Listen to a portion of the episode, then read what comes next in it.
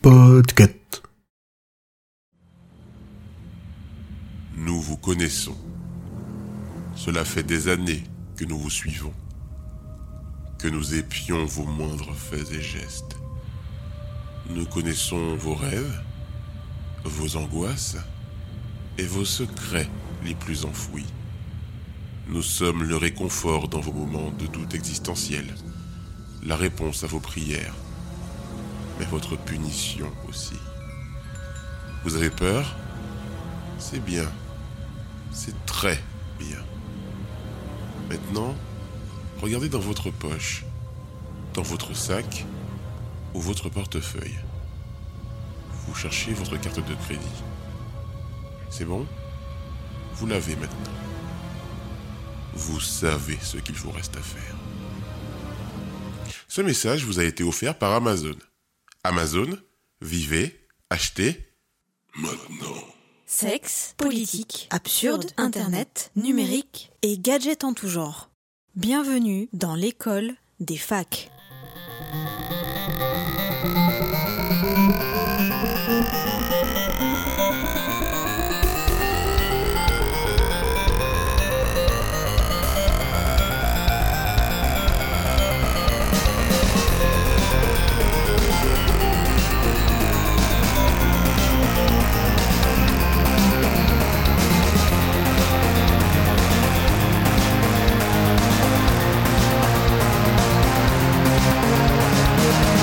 Bonjour, bonsoir, le Lady Popotame est rose et vous écoutez l'École des FAQ, un podcast bimensuel de chroniques aux sujets variés parlant technologie et ou vie numérique. Pour cet épisode, nous recevons un chroniqueur invité de marque, Chaos du podcast Chaos Theory. Bonsoir Chaos, ça nous fait très plaisir de t'avoir avec nous. Eh bien bonsoir, ça bonsoir, me fait très plaisir d'être là aussi. Bonsoir Chaos, ouais. Quelle alors, voix podcastique. Alors tu as choisi de nous parler du GDPR, 4 lettres qui vont faire grincer des dents toutes les entreprises qui font du business en Europe, c'est ça ? C'est ça, on va parler un peu de sécurité des données des gens. Ce sera en première partie, et en deuxième partie, Keppra. Bonsoir Keppra. Bonsoir. Salut Keppra. Pas bonsoir Keppra. Pour toi, les nouvelles technologies rendraient la vie presque trop facile. Eh oui, j'ai décidé de... surfer sur la vague. Contaminé par SuzyX, de surfer sur la vague du pessimisme, et je verrai donc un verre à moitié vide ce soir, je pense. Oh là là, l'image que vous donnez de moi. Avec nous dans le studio virtuel, Loïse. Bonsoir Loïse, comment ça va ? Bonsoir, bonsoir Loïse, et surtout à toutes les petites mamans au fond de la salle. C'est Madame Loïse qui va être contente d'écouter ça. François Courtiz, bonsoir François Courtiz. Ouais, bonsoir, mais surtout bonsoir à toi là, sur la petite chaise. Attention, c'est une maman quand même. Et enfin SuzyX, bien sûr. Bonsoir SuzyX, comment vas-tu ? Salut à toutes et à tous, ça va très bien. Et toi Aymeric, comment vas-tu ? On ne te le demande pas assez souvent. Eh bien moi ça va très très bien, c'est pas comme si on enregistrait pour la deuxième fois cet épisode. Ne dévoile pas toutes les coulisses, s'il te plaît. Et c'est la faute aux mamans. Pour remplacer Cosmo, Flash et Flash Thompson qui sont absents pour raisons personnelles, les petits coquins, 3 petits points. Nous aurons peut-être Grumly qui interviendra de façon impromptue. Comment vas-tu Grumly ? Salut Grumly. Ah, lui, faut le tuer, sérieux. Qu'on est en train de supporter. Je l'avais vexé, il a l'air tout triste. Ça venait tellement du fond du cœur. Pas besoin de... Les animaux au fourneau. Putain. Et on attaque donc directement avec la chronique de Chaos.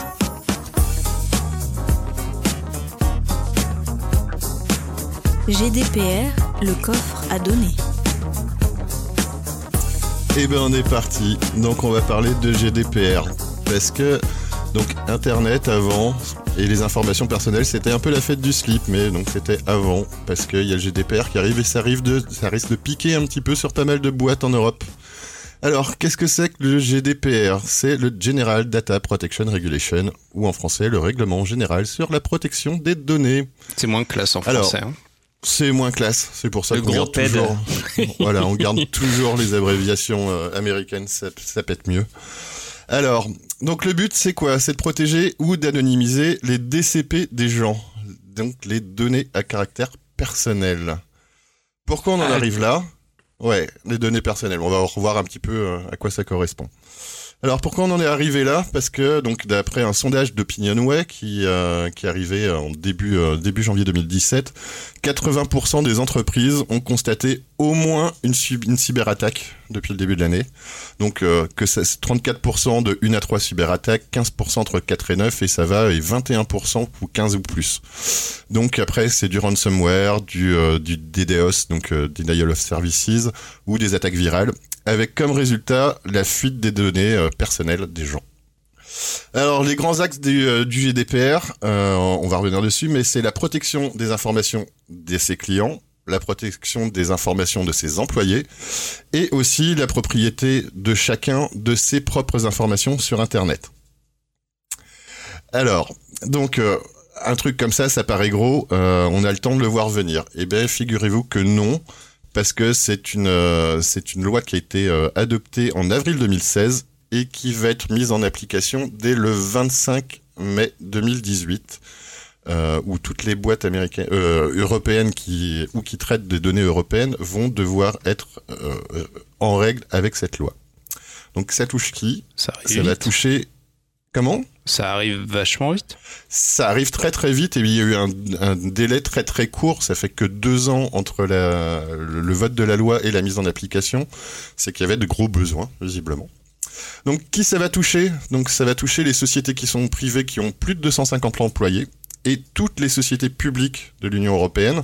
Et à terme, ça va toucher donc ces fameuses sociétés, mais aussi bien les filiales et les prestataires qui sont soit domiciliés en Europe, soit qui travaillent avec l'Europe. Donc je vous parle de DCP, mais qu'est-ce que ça veut dire? Une DCP, donc donnée à caractère personnel, c'est toute information relative à une personne physique identifiée ou qui peut être identifiée directement ou indirectement. Et donc, à votre avis, pour vous, vos DCP, qu'est-ce que ça peut être dans votre société ou en règle générale? Toutes les données qu'il y a sur mon CV, déjà. Ouais, toutes les données sur ton CV. Toutes les données d'identité, nom, prénom, date de naissance, code voilà. Numéro de sécu, etc. Ça peut être ça ton numéro de téléphone, mais bon, après, ça va plus loin. Ouais. C'est ton dossier médical. Ça peut être tes revenus, tes transactions d'un point de vue finance. Ça peut être ton comportement sur Internet, donc ta navigation, c'est tes habitudes de consommation sur le net. Tes points retraite. Tes points retraite, ta géolocalisation, tes itinéraires, tout ça, c'est des données personnelles. Et donc, tout ça, ça dépendra de la loi. Ta navigation sur Internet, tu navigues pas sur Internet à la COGIP. Enfin, logiquement, t'as... Si. Comment ça, si? Alors. Bah, il y a des entreprises qui t'empêchent d'aller sur Facebook et YouTube et d'autres qui te laissent y aller. Bon, enfin, elles te laissent y aller, mais ta charte informatique que t'as signée dit bien que t'es censé le faire que pour le boulot. Oui, c'est ça, à la base pour le boulot. Mais tout ça, normalement, c'est logué, c'est stocké, et par habitude, c'est souvent stocké, même si on s'en sert pas, on se dit toujours, ah bah tiens, cette information, je pourrais en avoir besoin un jour, donc quoi qu'il arrive, je la stocke. Et puis, souvent, l'information, on l'oublie, et puis elle reste. Bah maintenant, ces informations-là, elles font partie de la loi, et on va devoir les gérer. Donc, on va devoir supprimer ou anonymiser ces DCP. Alors, qu'est-ce que ça sous-entend? Donc, d'un côté client, sur le stockage des informations que tu vas avoir sur un de tes clients, eh ben, au bout de 6 mois, on va devoir supprimer toutes les informations de ton serveur, de tes serveurs. Et on devra rendre ces informations, si on en stocke quelques-unes, on devra les rendre impossibles de t'identifier, toi, par rapport à ces transactions, par rapport à ces infos. Donc c'est pas que ton numéro de carte bleue qui vont virer, c'est toutes les informations qu'on a citées un petit peu avant qui vont virer, qui vont dégager et qui ne seront plus exploitables et qui ne te permettront plus à la société de rapprocher toi en tant qu'individu de ces informations.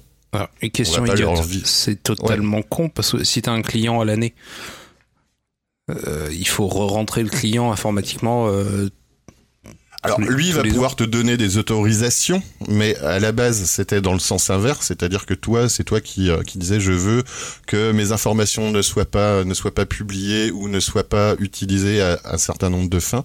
Là, c'est toi qui diras oui dans un certain nombre de cas. D'accord, donc tu pourras autoriser plus ou moins. Et voilà, tout à fait. Okay. Et donc, d'un côté interne, pour les gens à l'intérieur de la société, c'est les RH qui vont reprendre cher, c'est les recrutements. Mmh. Parce que quand tu fais du recrutement, habituellement, qu'est-ce que tu fais? T'as ton candidat qui t'appelle, tu vas aller stocker toutes les informations, quand t'as passé ton bac, qu'est-ce que t'as eu comme diplôme, dans quoi t'as bossé comme boîte avant, etc., etc.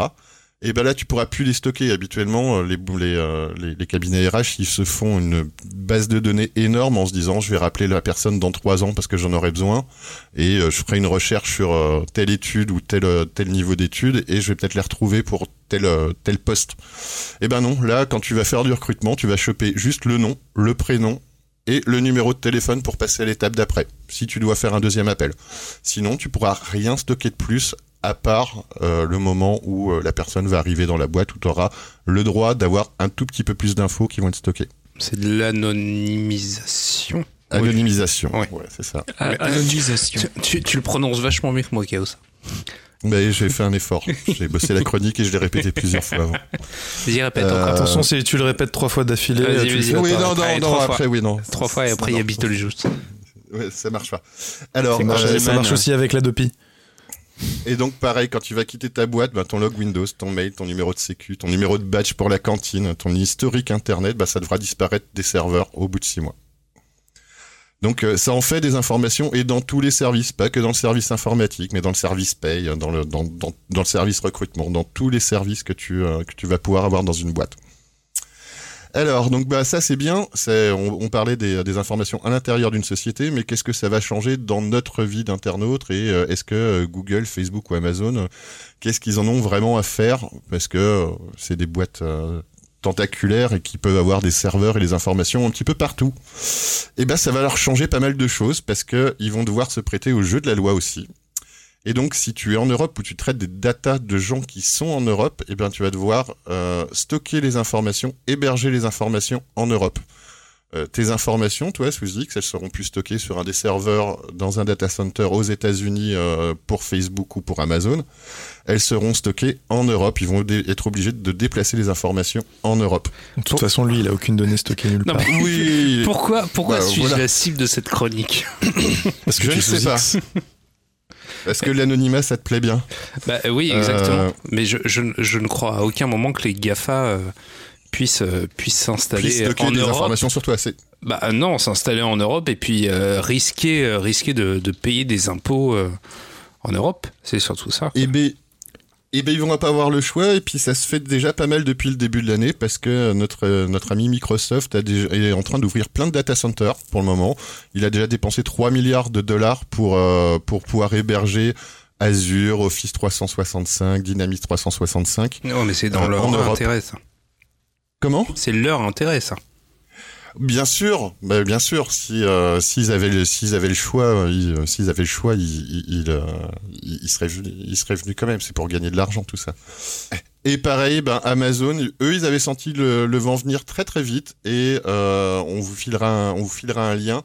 Mais ils ont doublé, triplé, quadruplé leur charte utilisateur en disant qu'ils sont respectueux, que toutes les datas sont bien stockées en Europe, que toutes vos datas vous en êtes propriétaires, qu'ils font absolument ce que vous allez vouloir avec les informations qu'ils peuvent détenir sur vous.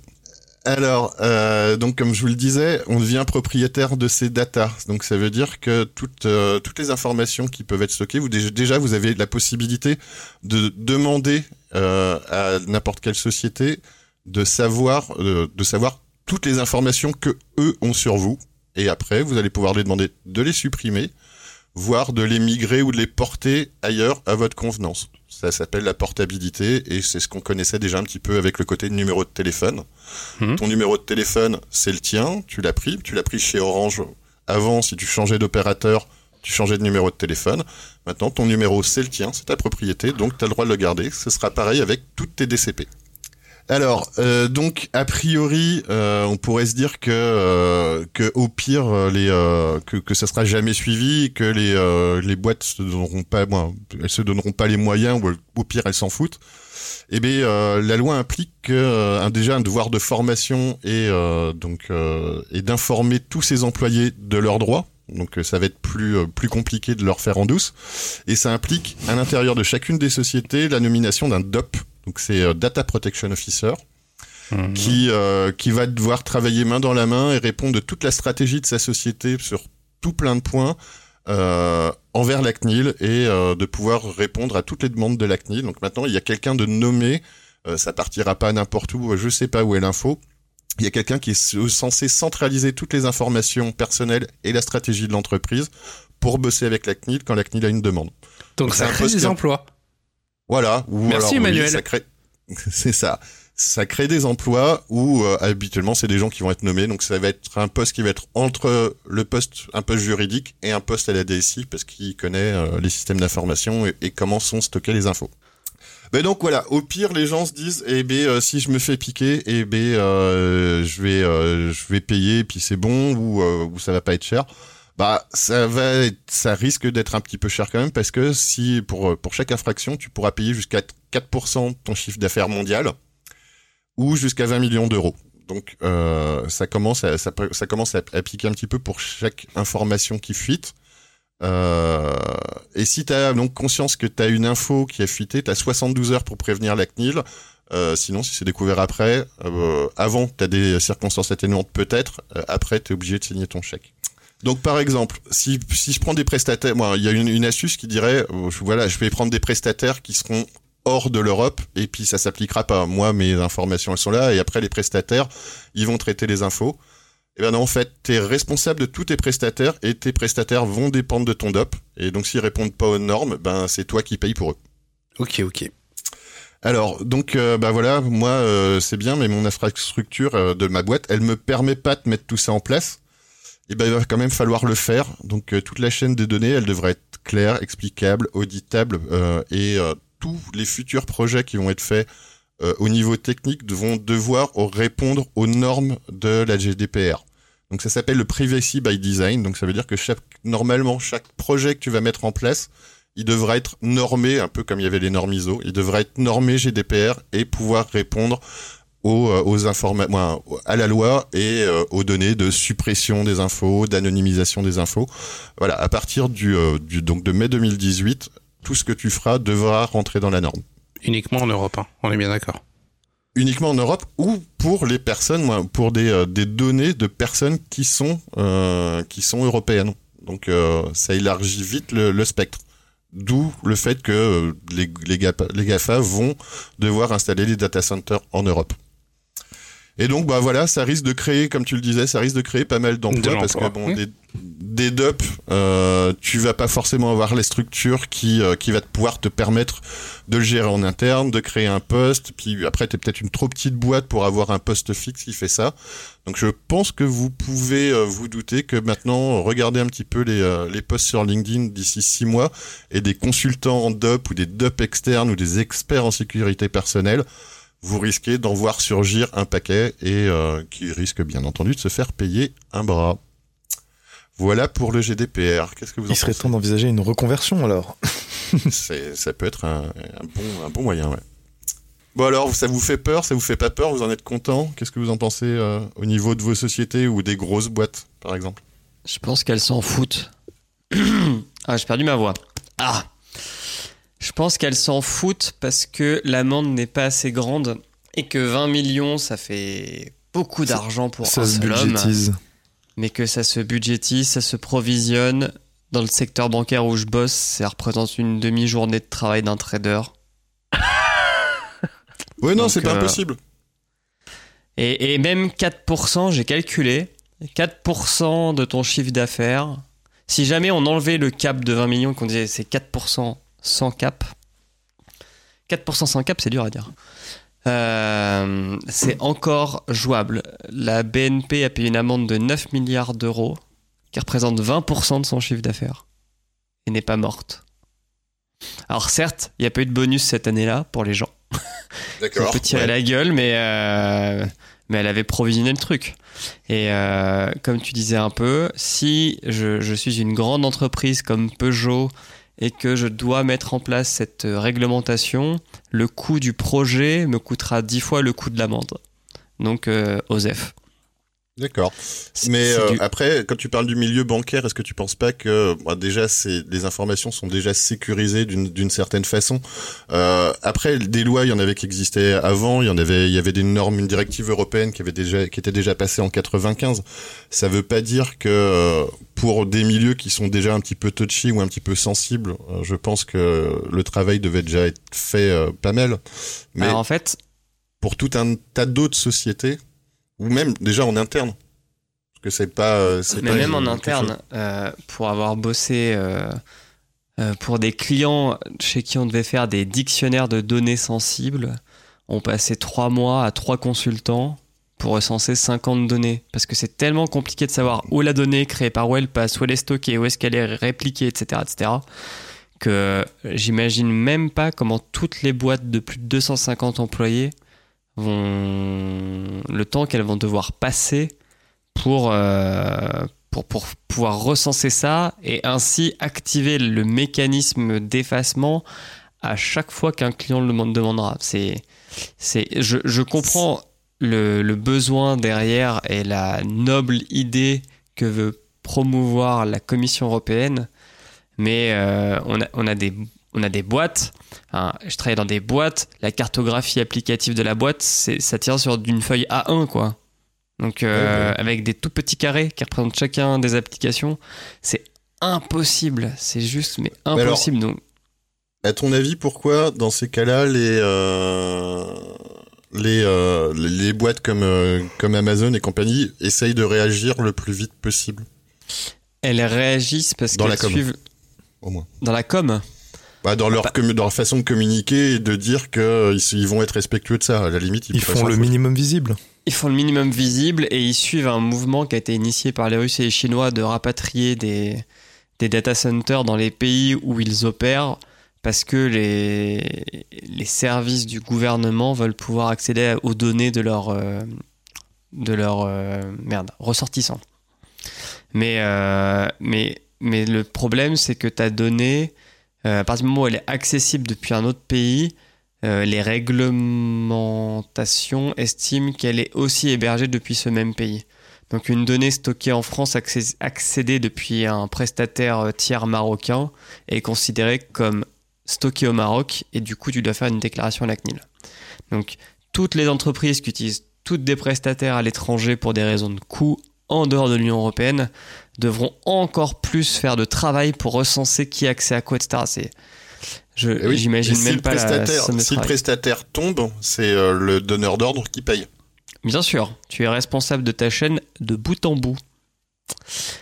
Donc, je pense que les entreprises feront preuve d'un pragmatisme économique qui est cher à Manu, notre président, et s'en foutront. À moins que l'Union européenne mette des amendes plus chères, enfin plus grandes. Et à un moment, les ministres du travail ou les ministres de l'économie iront voir la Commission européenne et leur diront « Vous êtes gentils avec vos amendes, mais ça tue l'emploi dans notre pays, donc va falloir qu'on trouve un moyen de faire autrement. » Ok. Mais j'aurais bien aimé savoir, par exemple, combien ça a coûté à Google de mettre en place son droit à l'oubli, qui est un peu dans la même démarche, tu vois. Et parce qu'à mon avis, ça n'a pas dû être simple quand même. Oui, mais je pense que de toute façon, voilà, c'est ce qui était assez important dans la chronique, c'est que ça a un coût et ça a une importance. Enfin, c'est une dimension énorme et tentaculaire dans tout ce qu'il faut faire dans la gestion des data, quoi. Et enfin, et après, promis, je vous laisse la parole. Faut pas oublier que dans le secteur bancaire, il y a une grande révolution qui est en train d'avoir lieu, qui est que aujourd'hui, si tu veux tout savoir de quelqu'un, si tu as son historique de navigation internet et son compte bancaire, tu connais toute sa vie, pratiquement. Et les banques commencent à se dire que ça serait bien qu'on monétise ou qu'on utilise ces données pour proposer des nouveaux produits, vraiment à des fins commerciales, quoi. Et quand elles vont, c'est déjà ça a commencé, mais le mot, quand ça va arriver au rythme de croisière, mais je pense qu'elles n'auront aucun intérêt à supprimer ces données parce qu'elles pourront plutôt les vendre et gagner bien plus de fric avec. Ok, les autres, vous avez un avis peut-être ? Moi, ouais, le point que je vois surtout, c'est le rapport, parce que là on parle beaucoup du coût pour les entreprises, mais le point le plus important pour moi, c'est le coût du contrôle.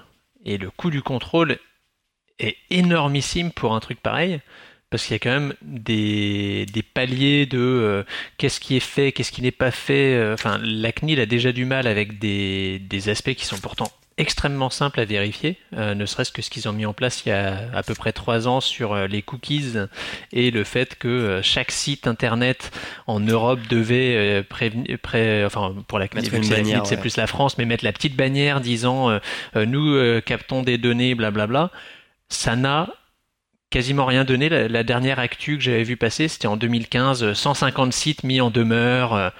150 sites par rapport aux milliers milliers au pluriel qui ne respectent pas cette petite mesure où il suffit d'aller sur le site et de voir s'il y a une bannière pour pouvoir agir et condamner les contrevenants.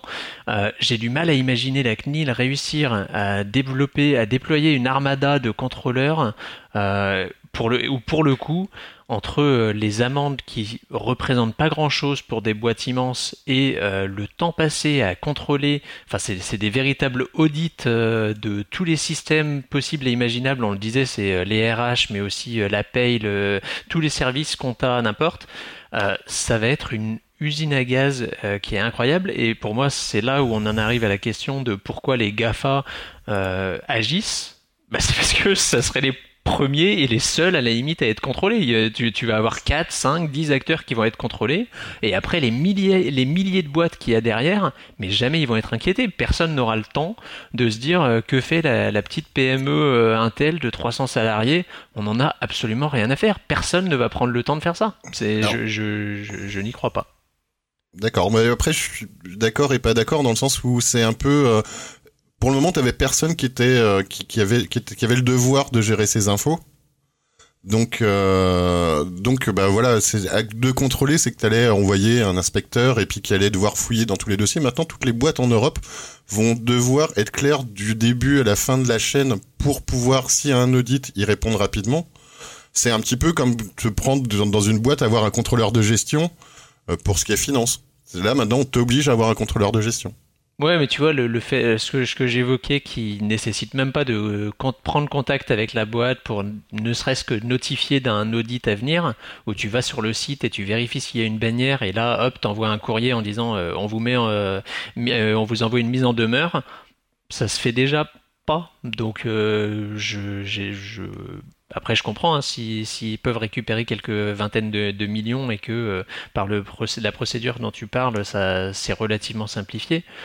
Mais malgré tout, je pense que les PME vont pas être trop embêtés, et donc en effet, des acteurs très visibles comme les GAFA, ils ont un peu peur parce qu'ils sont très très visibles et ils vont être les premiers à être taquinés. Les autres, personnellement, je doute. Vas-y, personnellement, ce qui me plaît, quoi, j'ai envie de dire OSEF, le contenu de la directive, mais moi je trouve intéressant en fait, c'est pas le contenu, mais je sais pas, le contenant, on va dire, dans le sens où il y a plusieurs, je dirais, bonnes pratiques selon moi. La première bonne pratique, c'est le côté l'extraterritorialisation de la loi. C'est-à-dire qu'elle agit en dehors du territoire européen, un peu comme ce qu'on a avec le dollar. C'est-à-dire que si vous faites une transaction en dollars, en fait, vous êtes sous la juridiction américaine. Et ça, je trouve ça plutôt bien. Et j'espère que ça va se développer au-delà des données personnelles, mais sur d'autres choses. Par exemple, est-ce que le produit qui est importé, est-ce qu'il vient d'un pays qui a signé le protocole de Paris sur le réchauffement climatique et tout ça, pourquoi pas. Aussi, un truc que j'aime bien, c'est qu'en fait, c'est un peu du protectionnisme caché. puisque dans le sens où quelque part Amazon, Microsoft, tous les GAFA sont obligés d'installer des data centers en Europe. Donc comme on l'a dit, ça fait des emplois européens. Et aussi, je rappelle l'histoire de Google qui n'a pas payé, auquel le fisc demande, je crois que c'est 1 milliard d'arriérés d'impôts. Mais finalement, la justice a cassé cette décision, puisque selon... en Irlande selon ou un truc comme ça. Ah non, c'était pas... Non, c'était pas le Google, fisc devait... Ouais. Google devait, selon le fisc, avait je crois que c'est 1 milliard et quelques d'impôts à payer, d'arriérés. Mais la justice a cassé cette décision et la justification, c'était que non, parce que Google n'avait pas d'établissement stable en France. Et est-ce qu'un serveur, un gros serveur, est-ce que ce ne serait pas un établissement stable maintenant? Donc à mon avis, ce sera bien plus facile d'un point de vue au niveau des taxes aussi de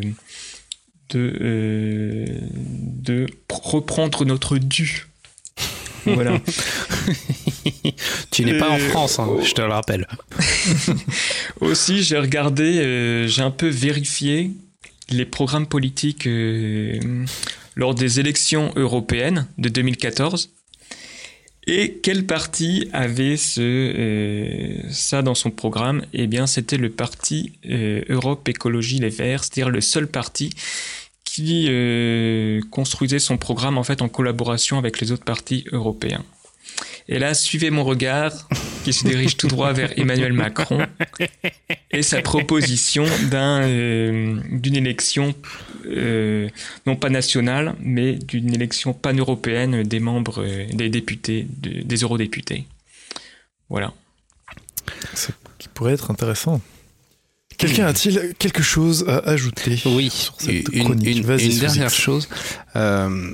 Du coup, je pense que ta chronique interagit énormément avec les CGV, enfin les CGV, les conditions d'utilisation, les CU, ouais c'est ça, conditions générales d'utilisation, donc les CGU. Le truc qu'il y a, c'est que Facebook est bien connu au même titre qu'Apple, hein, mais surtout Facebook, parce qu'il me semble que quelqu'un avait demandé à récupérer l'intégralité de ces données ou non, c'est le pardon. Ce que je voulais dire, c'est le mec qui s'est fait supprimer sa photo de tableau où on voyait le sexe d'une femme, je sais plus quel tableau. L'origine du monde, exactement, merci.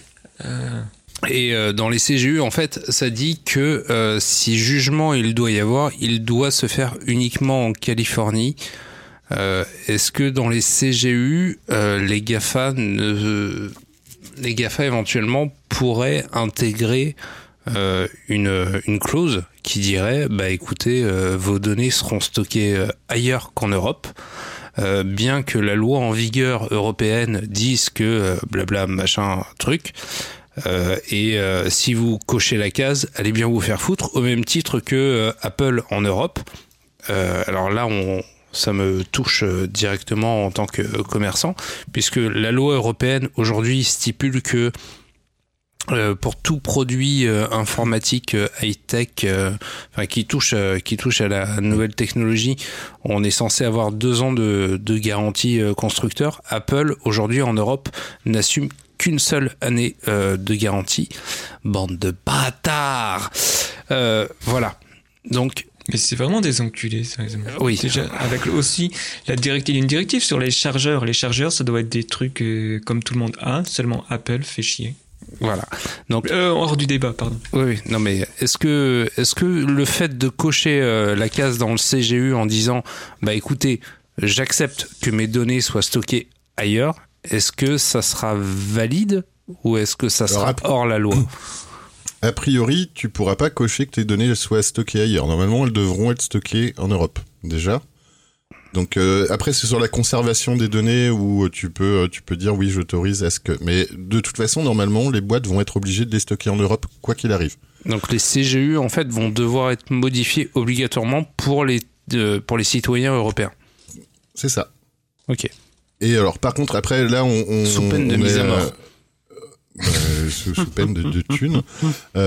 Après, là, on repensait à ce côté-là de la chose. Le but du jeu, quand même, à la base, c'est de se dire s'il y a une fuite de données, parce que on s'est rendu compte qu'il y avait des plein d'attaques sur les sociétés qui étaient des fuites de données, c'était de protéger les gens et les informations personnelles des gens pour pas que ton numéro de carte bleue se retrouve partout. Le but du jeu, c'est de pouvoir se dire si jamais ça se reproduit, il y a quelque chose, les gens vont pouvoir réagir et anonymement changer les informations, leurs informations, l'endroit où elles sont stockées, et que a priori les informations sensibles soient pas divulguées. Bah, moi, le truc que je ressors énormément de ta chronique, au final, c'est que t'es en train de nous dire qu'on est en train de mettre en place une loi qui dit on est propriétaire de nos données. C'est ça. Mais on n'est pas capable de les stocker nous et de donner accès en fait à ce qu'on veut au moment où il faudrait. C'est le point Grumly. On a eu le point Grumly, ouais. Bon, d'accord, bah, j'arrête. Mais je pense que c'est le plus important. Attention, le temps. Il faudrait qu'on soit nous propriétaires de nos données et qu'on soit capable de distribuer les informations. Mais pour le moment, tu dis, je veux qu'elle soit à cet endroit-là et qu'elle soit supprimée si j'ai envie. Oui, mais tu n'es pas propriétaire. A priori. Tu n'es pas propriétaire. Alors que ça reste tes données malgré tout. Voilà. J'arrête de vous faire chier. Mais jamais. Sur cette intervention péremptoire de Keppra, que l'on enchaîne avec sa chronique. Keppra, le sol est à toi. Le micro est à toi. Internet 24/7, fausse bonne idée. Mon sujet du jour est tout avoir à disposition, donc grâce au numérique évidemment. Est-ce finalement une malédiction ? Les mots sont lourds. Nous vivons une époque magnifique. Vous le savez tous, en quelques secondes, par des gestes assez simples, voire même par la parole, merci à Siri, Alexa et autres assistants Google, nous passons d'une série au suivi de ce que deviennent nos amis à des fonctions pro, à des jeux, à du e-commerce. Bref, je ne vais pas vous redéfinir le numérique. Mais n'arrivons-nous pas à un niveau de simplicité pouvant devenir contre-productif ? Les utilisateurs sont-ils réellement capables de rester acteurs de leur vie dans ce monde où tout leur est donné, une sorte de béquet numérique ? On remarquera d'ailleurs à travers cette expression qu'une béquet digitale n'aurait aucun sens. Donc, disons numérique. Parfois, j'envie mes parents qui avaient ce luxe de choisir chaque activité en mesurant inévitablement les implications, tant chacune représentait un effort et une ressource associée en temps, en argent, en effort intellectuel. Instant nostalgie, aussi appelé vieux con. Souvenez-vous de vos devoirs à l'école. Je pense qu'on a on est à peu près de la même génération. Moi, j'avais des devoirs de géographie que j'adorais. Et ma chère professeure de géographie, Madame Mauger, bonjour à elle, nous demandait de constituer des dossiers sur certains pays pour en représenter les caractéristiques majeures. Tout cela lançait une démarche d'investigation qui se finissait généralement dans les géos et autres revues, magazines, en découpant des photos de désert, la toundra, d'étendues de glace sans fin, en prenant soin de choisir les bonnes, de les coller, etc. Aujourd'hui, je pense que beaucoup de choses... Alors, je n'ai pas encore expérimenté l'éducation des années 2010, mais d'après des échos que j'ai eus, c'est moins... C'est moins manuel que ça. Alors oui, ces innovations représentent des bénéfices incroyables par rapport à ce que les générations ont pu connaître. Un classique de toutes les révolutions industrielles et technologiques. Mais l'homme, avec un grand H pour ne pas faire de sexisme, et encore dire l'homme correspond à du sexisme, instinctivement attiré par la facilité, saura-t-il conserver son rôle d'acteur sans devenir un légume à la solde des intelligences artificielles, sans même s'en rendre compte ? Des esprits plus affûtés et curieux, pensant toujours à aller au-delà de ce qui leur est servi pré-mâché et pré-digéré. Mais qu'en est-il de la masse pour qui Internet n'est finalement que le temps de cerveau disponible qu'était hier TF1 ? Alors évidemment, il y a des initiatives dans l'éducation où on voit qu'on essaye d'apprendre aux jeunes à utiliser les technologies, à coder, etc. Ce qui n'est pas réellement le problème, parce qu'on le voit régulièrement que les nouvelles générations de manière technique, maîtrisent bien mieux les outils que les générations plus anciennes. Mais est-ce qu'il ne faudrait pas surtout valoriser tout ce qui se passe en dehors et faire comprendre aux nouvelles générations la valeur de penser par soi-même et de vivre parfois un peu déconnecté et de devoir se démener. Voilà. Et vous, qu'en pensez-vous ? Est-ce que vous voyez plutôt le verre à moitié plein d'un éventail de possibles tendant vers l'infini, ou est-ce que, à l'image de ce que je résume ici de manière un peu vulgaire, vous voyez plutôt un verre à moitié vide d'évolutions technologiques qui vont avoir tendance à limiter le besoin de penser de l'homme et de la femme, au risque de diviser encore plus entre celles et ceux qui exploitent au maximum ce potentiel infini et les autres, bercés par des outils qui guident leur vie et dont ils deviennent esclaves. Oh putain. C'était beau. François Courtiz. Moi, je vais replonger aussi dans l'instant nostalgie. Si je me rappelle, en fait, le seul dossier, le seul devoir que je devais faire et dont je me rappelle, c'était un dossier sur Richard Coeur de Lion.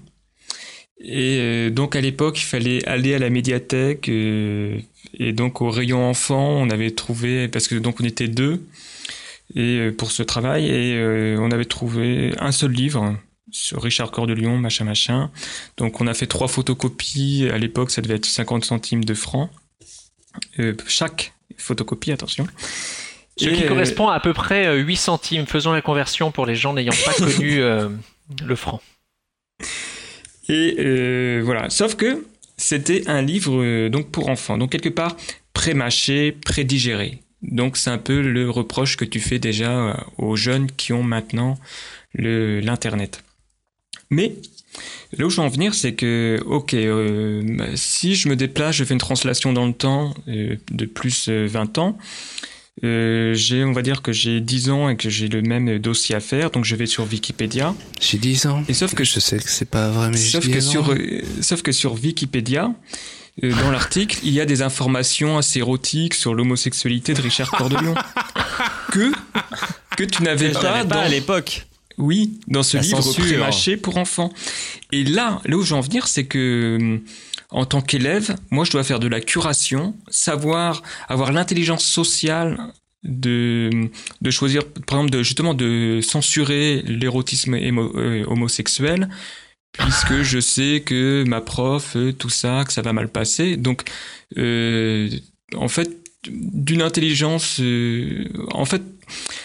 voilà, tu développes une intelligence autre, tu développes une intelligence sociale. Donc, quelque part, tu arrives au même point, selon moi.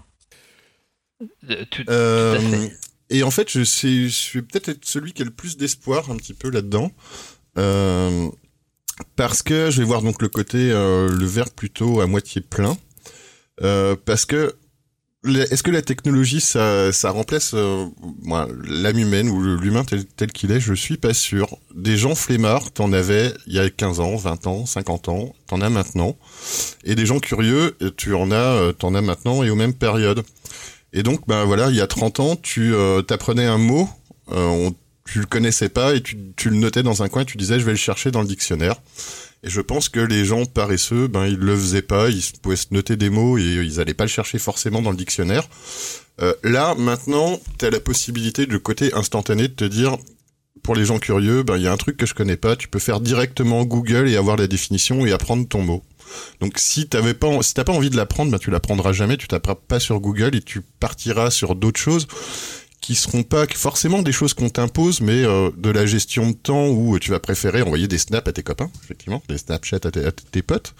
Mais pour les gens curieux, quand même, le fait d'avoir tout à disposition, c'est quand même pas mal. Ça te permet de rebondir sur quelque chose. Tu cherches une info, tu la trouves, et si t'es un peu curieux, tu peux aller chercher l'info d'à côté, l'info qui pourrait t'intéresser sur un sujet qui est juste connexe, alors que tu pouvais pas le faire avant.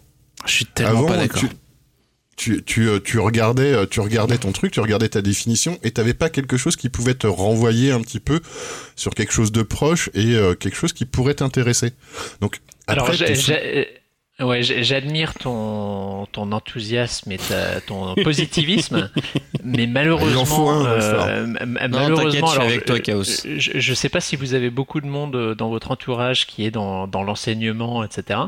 Mais on est clairement à chaque fois dans tout ce qui est mesures éducatives vers une normalisation vers le bas. C'est-à-dire que le principe, c'est qu'on ne peut pas mettre en avant les gens pour qu'ils réussissent au mieux. Le principe, c'est de se dire « Ah bah non, mais on ne peut pas laisser le petit dernier là qui est à la traîne. » Donc, en général, ce qui est la manière dont on éduque dans le système éducatif, c'est de te dire « Ah bah il faut quand même que tous les élèves aient au moins ça. » Donc, la base de la manière dont les gens sont éduqués, c'est cette normalisation. Donc c'est sûr qu'il y en a des plus curieux. Et ça supprime la curiosité.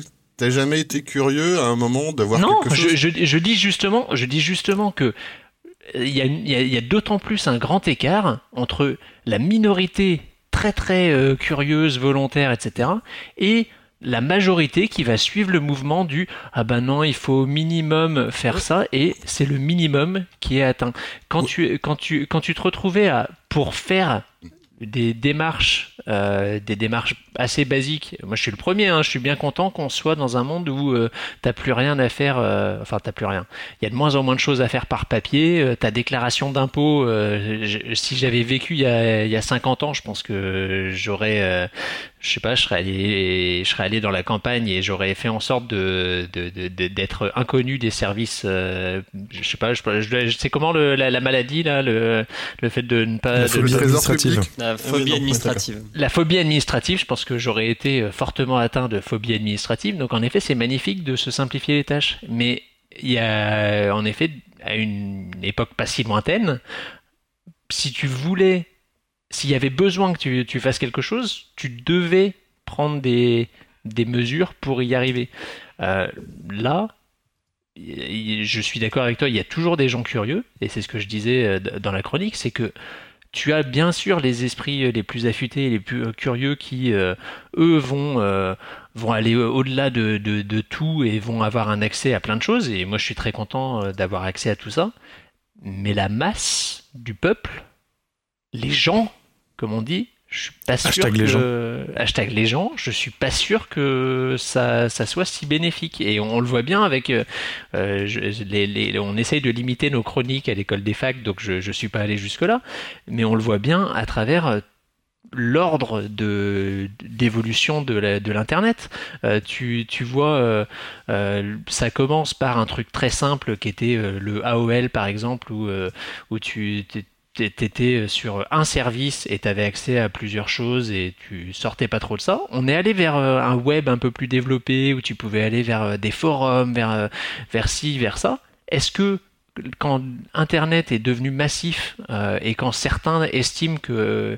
Quand tu vois comment certains estiment que le web est né, la date qu'ils évoquent, c'est en gros le développement de Facebook. T'en as plein qui disent le web c'est 2006-2007, c'est la démocratisation. Et c'est devenu quoi ? C'est le web, pour la plupart des gens, c'est Facebook. Le côté Facebook, et tu peux rajouter Wikipédia, enfin Wikipédia comme on dit en Pologne. Mais à part Facebook n'existe même plus, c'est Snapchat maintenant. Oui, d'accord. Donc Snapchat, mais si je prenais pas forcément les jeunes générations, mais un peu tout le monde, la masse des gens, ils vont sur Facebook, Wikipédia.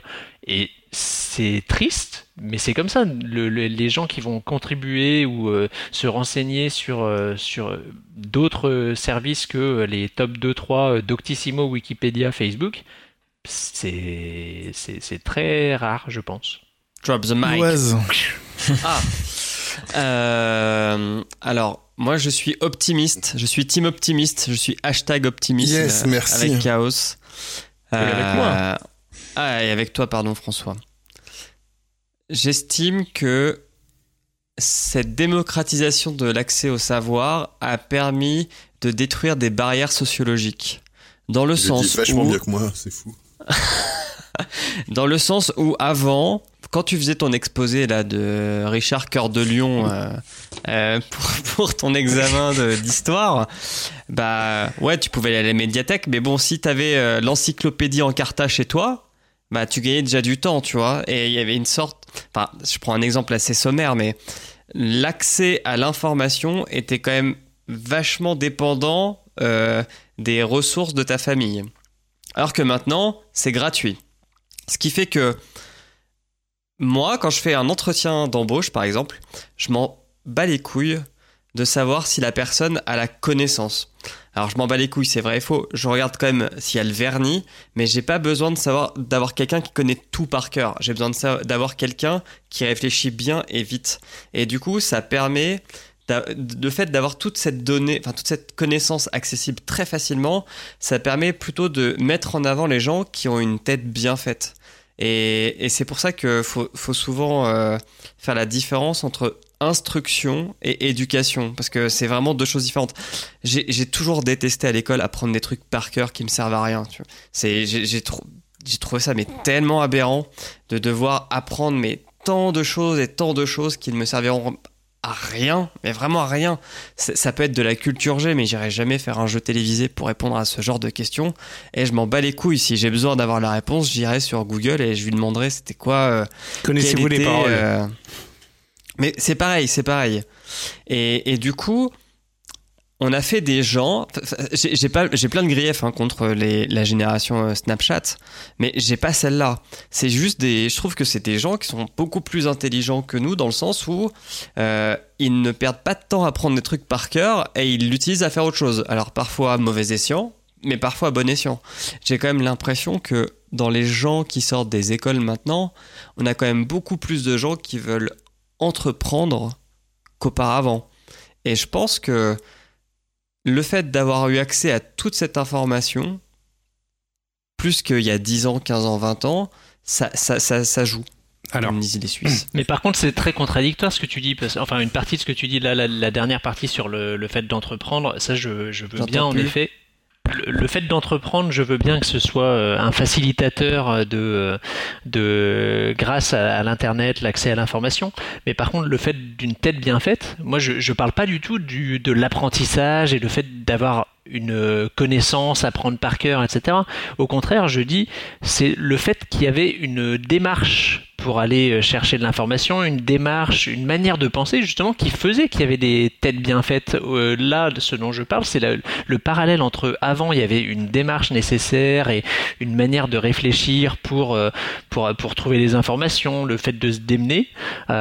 Aujourd'hui, alors qu'il y a plein d'options pour faire ça, et je le vois justement quand tu parles de jeunes diplômés, je le vois, il y en a énormément qui utilisent les outils qui sont à leur disposition de manière extrêmement basique, parce que justement je vais sur Google, je cherche l'information et je la trouve, copie-colle. Et je copie, pas que le côté copier-coller, ça je suis totalement d'accord avec toi qu'il n'y a pas forcément besoin de connaître les informations. Le point, c'est j'ai tapé 2 mots-clés dans Google, j'ai trouvé une information et je la prends et ça y est, c'est réglé. Il n'y a pas le côté tête bien faite, je vois pas en quoi il est reflété à travers ça. Mais j'irai encore plus loin. L'intelligence, c'est justement de curer ces informations, c'est comme je disais. Parce que on est d'accord. Mais avant la démarche, c'était quoi ? Avant la démarche, c'était perdre son temps pour aller prendre le bus ligne 13 jusqu'à la médiathèque et tout ça, franchement. Non mais c'est vrai. Non mais c'est vrai, hein. Oui, c'est vrai, mais le gros problème aujourd'hui, et je suis entièrement d'accord avec Keppra, c'est que aujourd'hui l'information est immédiatement accessible. Le problème, c'est que on ne retient pas l'information en fait. On a accès à l'information immédiatement, donc on te pose une question. Est-ce que c'est grave de ne pas retenir l'information si de toute façon en 2 clics tu la retrouves après? Mais le jour où t'appuies d'électricité, on en revient au même problème. Non, laissez-moi finir. C'est exactement comme le cloud gaming, épisode 2, si je dis pas de bêtises, avec la chronique de Flash Thompson. Le jour où t'as plus d'électricité, t'as plus internet, tu n'as plus accès à l'information, tu ne sais rien. Donc non, le cerveau humain est capable d'apprendre, est capable de retenir. Il faut développer cette capacité à retenir, comme dit François, à réfléchir. Mais pour pouvoir réfléchir, il faut intégrer de l'information, il faut la retenir. Et donc non, c'est pas juste tu tapes un truc sur Google, tu le lis, tu comprends, tu le redistribues. Non, il faut que tu l'intègres, il faut que tu le digères, il faut que ça devienne... Une partie de ta culture et de ta mémoire. Il n'y a plus d'internet, savoir que 1515 c'est Marignan sera le dernier de tes soucis, quoi. Non, mais et l'intelligence c'est pas d'avoir des données, mais c'est de mettre en relation des données. Tu vois, enfin là, dans le traitement des langues, on est en train de développer Skype, et donc Microsoft est capable de traduire ce que tu dis dans une autre langue, en anglais, en espagnol. Est-ce que dans 20 ans, ça sera encore utile vraiment d'apprendre d'autres langues étrangères, puisque tu pourras sûrement parler dans un micro qui sortira directement dans la langue de ton interlocuteur. Et c'est là où tu as la question de la tête bien faite. C'est pas tant le fait de connaître la langue, ça je m'en moque, et c'est pareil que tous les autres éléments que j'ai évoqués, c'est pas le fait d'apprendre la langue, c'est pas le fait de connaître la langue, justement, c'est le processus d'apprendre quelque chose. Le fait d'avoir fait une démarche que tu as appris. La tête bien faite, ça, c'est extrêmement réducteur. Ah, mais je prenais ça par rapport à l'expression utilisée par Loïse. Par moi. Oui, ben voilà. Sur le fait qu'il aimait bien voir. Point Godwin. C'est du nazisme algérien. Je vais parler comme ça maintenant. Bah oui. Alors, voilà, moi je vais réutiliser le mot curiosité pour éviter qu'on reparte sur les têtes bien faites, sur les mecs qui voilà tout ça. Non mais après là vous m'avez fait rebalancer un petit peu du côté vers à moitié vide pour le coup en se disant oui ben dans 10 ans Skype il nous traduit tout, on n'a plus envie d'apprendre les langues, c'est un petit peu triste. Mais moi je reste persuadé que on peut avec avoir envie de rebondir sur des informations qu'on n'avait pas forcément avant. Je trouve quelque chose, ça m'amène vers quelque chose d'autre et je peux apprendre d'autres choses. Oui, mais si t'as pas de background, si t'as pas accumulé d'informations, tu peux pas rebondir. C'est ça qui est chiant. C'est t'as pas de ballon non plus. Mais non, mais on parle entre gens. Enfin, si on est en train de parler dans un podcast, c'est bien qu'on a cette démarche-là. Donc moi, ce que j'essaie de faire, c'est pas me dire pour moi et pour les gens comme nous entre guillemets, pour qui en effet, c'est une grande force d'avoir tout ça. Mais c'est je que sais derrière bien, mais tout ça, vous dites que il y a 80 ou 90% de la population qui ne réfléchit pas plus loin que. Non mais là tu juges. J'ai accès à un truc. Non là tu juges. Je ne juge pas. C'est pas lié à la technologie. T'as pas d'études, tu nous sors pas de chiffres. Voici Gala qui a dit que 90%. C'est une étude Opinionway. Je sais pas. Regarde, il y a combien 6 millions de personnes qui regardent le JT de 13h sur TF1 en disant que le Discord des Insoumis a été créé par. Voilà. Le Discord comme application a été créé par les Insoumis. En effet. Mais non, mais c'est... Si t'accumules pas de l'information, tu peux pas avoir de raisonnement critique. Et pourquoi t'en accumulerais pas? Parce que c'est pas parce que t'en as plein à disposition que t'en accumules pas toi-même. Mais c'est ce qu'est en train de dire Keppra. Le fait d'avoir accès à l'information facilement, en fait, tu demandes à ton cerveau de se reposer et de ne pas accumuler en fait cette information.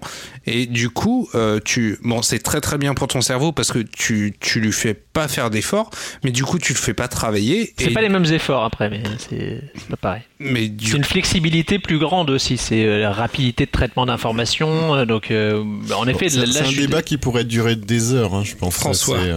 Et on est bien parti pour. François. Et on va continuer, mais jusqu'au bout. Pourquoi on ferait pas une spéciale ? Vas-y François.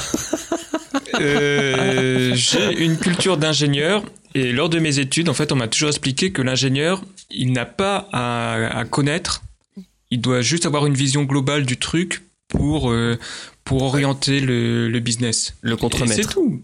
Ben voilà, c'est exactement ça. On va finir sur un épisode de Stargate qui traitait ce problème-là déjà. Ils arrivent sur une planète où les gens ont tous un petit appareil qui leur permet de se connecter instantanément à tout le savoir connu par leur planète, enfin par les gens sur leur planète. Donc ils n'ont plus besoin de savoir lire, ils n'ont plus besoin de savoir quoi que ce soit. Non, c'est pas les Goa'uld. Et justement, ça dégénère. Je vous laisse regarder l'intégralité de Stargate dans l'épisode pour tomber sur cet épisode. Je ne vous spoilerai pas la fin, car le message est conservateur et et passéiste. Il y a team vieux con et il y a team optimiste, c'est tout. Moi je fais team les deux, c'est moche. Où suis-je? Et c'est sur cette belle conclusion que l'on enchaîne avec le tweet post-like. Tweet post-like, on sonne la fin de la récré. Et on va commencer avec Loïse. Ah cool. Loïse, quel est ton tweet post-like cette semaine? Alors mon tweet post-like cette semaine... nous apprend, même si on le savait déjà un peu, que Minority Report est sur le seuil de notre porte, parce qu'en fait maintenant de plus en plus les polices utilisent des technologies de machine learning pour prévoir là où les crimes vont avoir lieu. Donc c'est sur un blog du Monde qui s'appelle Internet Actu, où il y a deux articles qui en parlent et qui présentent plusieurs sociétés qui font de la prévention de crimes. Donc celle qui est en haut de l'article, elle s'appelle HunchLab, et qui analyse sur... Donc en fait, comment ça fonctionne? On prend l'historique sur 50 ans de crimes commis dans une ville, et avec des algorithmes de machine learning basés sur des arbres de décision et des analyses statistiques, on est capable de prédire avec un taux plutôt bon que dans les 7 prochains jours, un crime va être prévu dans ce quartier de la ville. Ce qui fait qu'on peut orienter les patrouilles avant que le crime ne soit commis. T'es chiant parce que je voulais faire une chronique là-dessus. Rien ne t'empêche de faire une chronique là-dessus, hein. Enfin, Curtis fait bien ça avec ses propres TPL. Il fait des TPL sur ses chroniques. J'ai peur pour ma SuzyX, mais c'est vraiment intéressant, voilà.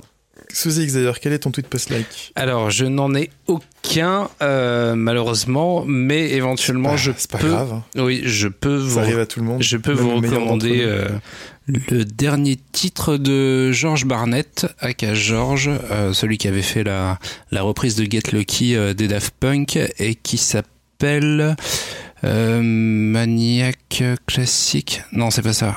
Aymeric. Je ne sais pas. Tu veux parler de son morceau qui a disparu et qui est revenu? Exactement. D'un nouveau morceau. Voilà. C'est Stone Cold Classic. Stone Cold Classic, pardon. Je lance un appel à toutes les personnes qui auraient l'ancienne version. Je vous en supplie, si vous avez réussi à toper l'ancienne version de ce morceau, je paye 10€, voire 20€, pour avoir l'ancienne version. Ah non, voilà. Dis pas 10, voire 20. C'est comme pour ton ami Beau dans d'autres podcasts. Non, tu vas pas payer du piratage. Exactement. Si tu as aussi une amiibo Bayonetta, tu l'intéresses. Non, c'est bon. Bayonetta, je l'ai. Ah, c'est bon, c'est fait. Mais je file un billet de 20€ pour qui arrivera à me retrouver l'ancienne version de Stone Cold Classic de Aka George. Voilà. Tout cet argent gaspillé, ça me dégoûte. J'en profite pour signaler que la BBC recherche toujours énormément d'épisodes de Doctor Who suite à la disparition de leurs archives il y a de nombreuses années. Chaos, normalement on fait pas de tweet post-like pour le... J'en ai pas. Mais pour cette fois, je crois que j'ai eu trop de temps de parole déjà aujourd'hui. On aurait pu en faire un. Attends, bon. Ouais, peut-être pourrais-tu parler de ton podcast en fait. Ah, wow, là, podcast, feu mon podcast, ouais. Donc on a fait un podcast pendant 3 ans qui parlait un petit peu de tout ce qui était culture geek, culture pop, où on alternait des podcasts où on faisait un petit peu comme tout le monde, des recommandations, etc. Mais où on a fait pas mal, un épisode sur 2 un petit peu à thème, où vous pouvez écouter une vision d'un rôliste, d'un historien, de quelqu'un qui aime bien les comics, de quelqu'un qui aime bien les films, etc. sur les tueurs en série, les vampires, les méchants, les extraterrestres, etc. où on prenait un thème. Et on vous a fait un petit peu, moi je vous ai peut-être fait un peu digresser, mais voilà, c'était des podcasts qui durent plus 3-4 heures qu'une heure. Et voilà, où on a parlé de pas mal de thèmes. Donc voilà, pour le moment, le podcast est en Chaos Theory. Voilà, c'est en pause, on le rappellera un jour. Et comment ça s'appelle? Chaos Theory, que vous pourrez trouver sur chaostheory.fr. Alors, moi, mon tweet post-like, je vous le mets... Comme ça, vous le découvrez en direct. C'est un article de Wired qui a quelques années déjà, qui explique pourquoi le Binturong, qui est un espèce de... Ah, le Binturong, mon animal préféré, qui est une sorte de chat-ours. Pourquoi est-ce que le Binturong sent le popcorn chaud? Voilà, c'est assez, assez rigolo à lire. Je vais le regarder, vraiment. C'est un de mes animaux préférés. Après voilà, je mettrai l'article et puis l'article Wikipédia sur le Binturong dans les liens de l'émission. Mmh. Mais c'est quoi un Binturong ? C'est une sorte de chat-ours, c'est un félin, c'est un féliforme, c'est un féliforme qui vit en Asie du Sud-Est et dans les îles d'Indonésie et Océanie. Et alors pour résumer, c'est un animal ultra flemmard qui vraiment a une gueule de chat mais qui est ultra épais et ça pourrait presque être un paresseux si ça avait les bras plus longs et qu'il pouvait se pendre à des branches. Mais c'est un animal assez exotique et assez magique à regarder. C'est assez fou. C'est vraiment un mélange entre un chat et un petit ours. T'as l'air vachement renseigné sur le sujet quand même. Ouais, parce que ça fait partie. Alors je sais que c'est pas bien d'aller dans les zoos ou ce genre de trucs, mais je vais régulièrement au jardin des plantes. Ils sont juste à côté des Pandarous et j'aime beaucoup cet animal. Et le chaours, c'est également un excellent fromage. Voilà. Et enfin François Courtiz. Quel est ton Alors Jésus ou un autre ou un apôtre disait mais attends, aime-toi ou et le Seigneur t'aimera. Alors j'ai un truc à dire là-dessus. Non, c'est aide-toi et le ciel t'aidera. Aide-toi, oui. Pas aime-toi, mais... Ah, ouais, moi j'avais toujours compris. Non, mais ça, c'est la version de Raël. Ouais, donc aime-toi. Donc moi, je me suis auto-aimé mon propre like. Parce que je trouve qu'il avait pas si d'engagement. Ah oui, c'est vrai. Et donc, en fait, c'est une image de Tintin. Sauf que j'ai enlevé tout le visage. Et j'ai juste laissé le nez que j'ai transformé en téton. Et donc je l'ai appelé Tété. Tété et Milou. Belle autopromo. Je vous réalise parce que je viens de voir l'image et forcément... Rendez-vous sur le site de l'école des facs.fr hein, pour... Ah putain... C'est là où on va avoir des guides d'escalier qui expliqueraient. Tout le monde a envie de voir. Hein. Je conseille à très, très, très visuel comme TPL. École des facs.fr pour le lien du tweet... de Curtis. Mais il y avait une très bonne BD en fait, c'était Tintin nu. Et en fait, il y avait toute une planche de BD, sauf que Tintin était nu. C'est bon. Merci. On fait une pause avant la 5e heure du podcast ou pas? Allez, on s'arrête et on reprend dans quelques minutes. Allez. Et c'est ainsi que se termine l'épisode 12 de l'école des facs. Oh non. Chers auditrices, chers auditeurs, qui a commencé merci il y a de nous avoir écoutés. C'était beaucoup trop court. Il a quand même fait d'un jour. Il a commencé hier. Hein. Il a commencé hier, quoi. N'hésitez pas à nous envoyer plein d'amour sous forme d'étoiles, 5 de préférence, accompagné d'un commentaire sur iTunes, gentil de préférence. Si vous souhaitez réagir ou pourquoi pas intervenir dans une prochaine émission, faites-nous signe, on est présent sur Twitter et Facebook, @écoledesfac. Vous pouvez également retrouver les liens de l'émission sur notre site écoledesfac.fr. École des facs tout attaché, sans accent. Mes amis, je vous laisse le mot de la fin. Bah écoutez, les mamans là au fond de la salle, ça me semble bien. Non, les Binturong, on en parlait. Oui, bonne soirée en fait.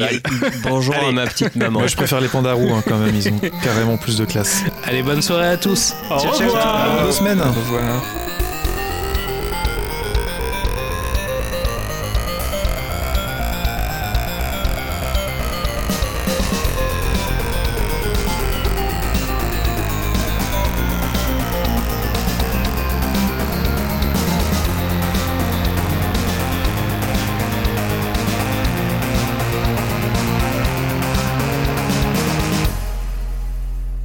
Même pas quitter Audacity, je vais le laisser lancer en fait. Les trucs, les fichiers soient bien exportés d'abord.